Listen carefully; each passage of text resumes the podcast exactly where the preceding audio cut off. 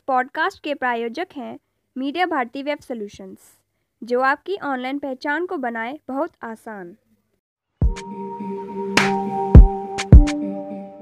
भोजपुरी साहित्य की अगर आप बात करेंगे तो इसकी शुरुआत जो है आ, कबीर से होती है।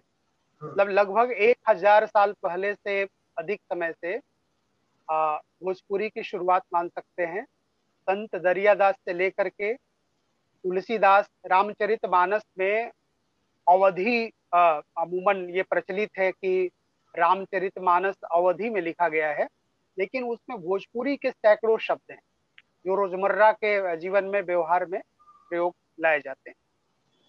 तो भोजपुरी साहित्य की जो परंपरा है, जो समृद्धि है, वो कबीर से लेकर के, संत दरियादास से लेकर के, गोस्वामी तुलसीदास से लेकर के बहुत प्राचीनतम और उसकी समृद्धि जो है अगर हम आधुनिक काल में भी देखें तो आपको भिखारी ठाकुर को लीजिए, जिनको भोजपुरी का शेक्सपियर कहा जाता है।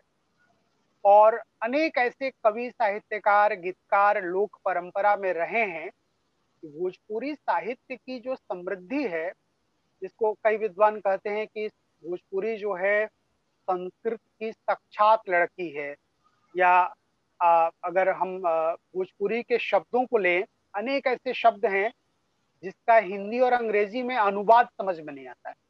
इतनी ये समृद्ध भाषा है।